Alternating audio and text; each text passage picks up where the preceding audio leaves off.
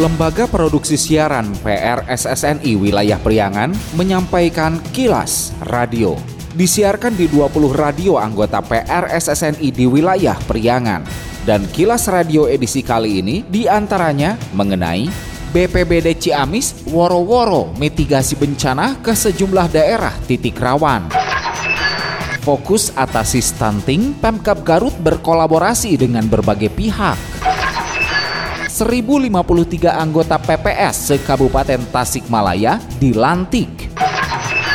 Pendengar, inilah Kilas Radio selengkapnya. Kilas Radio. Kilas Radio. Kilas Radio. P R S S N I Jabar Wilayah Priangan. Menyadari wilayahnya berpotensi tinggi bencana alam, Badan Penanggulangan Bencana Daerah B P B D Kabupaten Ciamis lakukan sosialisasi kepada masyarakat di sejumlah titik rawan bencana. Kepala Bidang Pencegahan dan Kesiapsiagaan B P B D Kabupaten Ciamis Ahmad Gozali mengatakan, sosialisasi itu dilakukan pihaknya guna mengantisipasi sekaligus cek kesiapsiagaan masyarakat dalam menghadapi bencana ke sejumlah wilayah diantaranya Panumbangan, Panjalu, Sukamantri, Rancah, dan Raja Desa. Gozali menyebut, selain melalui media, B P B D juga menyebar pamflet serta woro-woro atau uar-uar keliling wilayah yang rawan, sekaligus patroli memantau keadaan situasi dan kondisi. Menurutnya, woro-woro sangat efektif. Selain patroli, juga dapat berkomunikasi langsung dengan masyarakat. Wawan ya, pakai kendaraan ke masyarakat desa yang rawan bencana gitu. Hmm. Pakai mobil keliling, terus kita juga menginikan pamflet. Jadi agar masyarakat hati-hatilah dalam menghadapi musim hujan ini. Titik-titik mana Pak yang untuk woro-woro gitu Pak? Kecamatan Cihaur Beti, Panumbangan, dan Sindang Kasih. Yang ke arah utaranya kita ke Cipaku, Hawali, Panawangan. Dari catatan Pak, daerah tersebut yang paling krusial atau rawan kebencanaan apa sih Pak? Wilayah Kabupaten Ciamis ada tujuh yang rawan bencana, diantaranya gempa bumi, banjir, banjir bandang, longsor, angin kencang, kekeringan, dan kebakaran hutan dan lahan.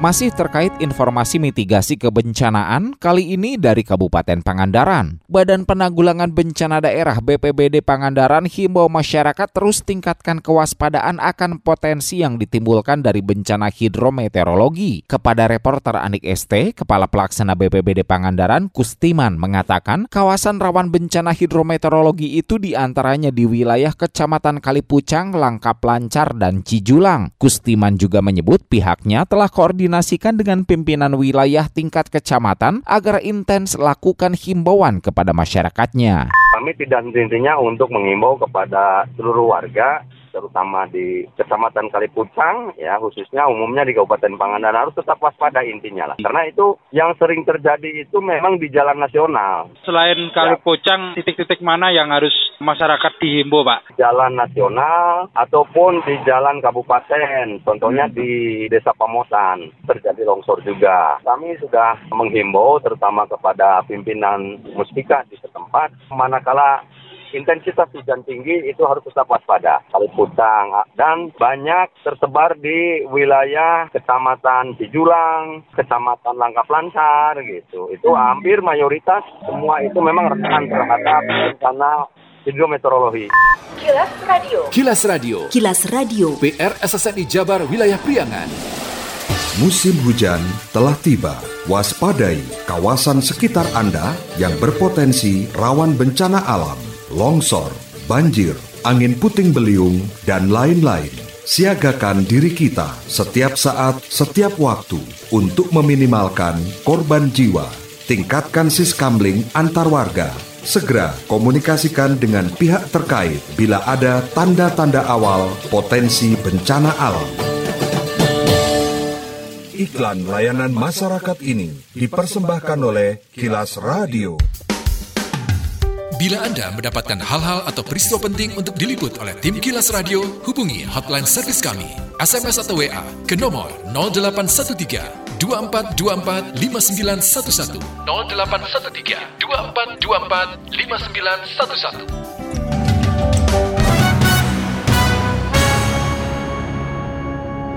Atasi stunting, Pemkab Garut kolaborasi bersama Ikatan Alumni Institut Teknologi Bandung I A I T B Jawa Barat, Rumah Amal Salman, Yayasan Bidan Berbagi Indonesia, Indigo Hub, dan CityScope dengan diselenggarakan pelantikan kader muda sehat bertema Aku Pemuda, Muda, Sehat, Mengabdi dan Menginspirasi. Kepala Dinas Komunikasi dan Informatika Diskominfo Kabupaten Garut, Moksin, mengatakan kegiatan merupakan kolaborasi antar berbagai pihak untuk membuat pilot project terkait terkait penanganan stunting yang dikonsentrasikan di Desa Karyasari, Kecamatan Banyuresmi. Moksin berharap dengan adanya kader muda yang masih energik dan sehat dapat menjadi agen perubahan yang dapat menemukan berbagai inovasi dalam rangka mencegah stunting khususnya di Kabupaten Garut. Saya berharap bahwa dengan kader muda yang masih energik, kemudian sehat, ini dapat menjadi agen perubahan, ya. Dapat menemukan inovasi-inovasi dalam rangka mencegah stunting ini, yang tentunya dengan pendekatan dan pemikiran yang lebih grace, ya, lebih semangat lagi. Saya kira mungkin bisa nanti kalau berhasil bisa ditularkan untuk seluruh Kabupaten Garut. Sekretaris Dinas Kesehatan Garut, Dokter Leli Yuliani, mengungkapkan rasa terima kasihnya kepada penyelenggara atas adanya program Kader Muda Sehat. Menurutnya, program sangat bermanfaat untuk membantu program-program pemerintah, terutama Dinkes Garut, dalam hal penanganan stunting. Pesan saya kepada mereka adalah satu, memang betul ya, kita itu harus menyentuh masyarakat yang stunting itu, kemudian coba didekati, dicari apa sebetulnya penyebabnya, ya. Kemudian kita berikan solusi-solusi sesuai dengan penyebabnya. Di samping itu juga memang saya tadi memesankan kepada mereka nanti itu juga fokus ke pencegahan munculnya stunting baru. Leli menambahkan angka stunting di Kabupaten Garut lima belas koma enam persen atau tiga puluh dua ribu anak. Kendati begitu, Dinkes memastikan pihaknya sudah mengintervensi terhadap anak usia di atas enam bulan ke atas dan di bawah dua tahun sebanyak tujuh ribu dua ratus anak. Sebanyak tiga ratus paket makanan sehat gratis ditambah bantuan dari anggota D P R R I Muhammad Nurdin berupa M P A S I dan susu untuk balita dibagikan kepada ibu hamil balita dan batita di Waterpark Banjar Senin dua puluh tiga Januari. Ketua D P C P D I Perjuangan Kota Banjar yang juga Wakil Wali Kota Banjar Nana Suryana mengatakan pembagian makanan sehat gratis itu perintah Ketua Umum P D I P sebagai salah satu cara penanganan stunting. Menurutnya, penanganan stunting juga juga menjadi bagian tugas dari kader P D I P di semua wilayah. Dijelaskannya, kegiatan dilakukan saat hari ulang tahun emas sekaligus juga bertepatan dengan perayaan ulang tahun Ketua Umum P D I P Megawati Soekarnoputri. Sekarang membagi makanan sehat gratis kepada masyarakat, kemudian juga ibu hamil dan balita baduta. Jadi kita memperhatikan seluruh elemen masyarakat. Kita tahu sendiri bahwa kita ini sedang menyelesaikan masalah stunting. Artinya pola hidup sehat dan bergizi juga harus disampaikan kepada masyarakat. Nah, ini salah satu rangkaian acara yang sedang kami laksanakan adalah pembagian makanan gratis, makanan sehat, kemudian juga M P A S I untuk baduta dan balita, kemudian juga untuk ibu-ibu hamil.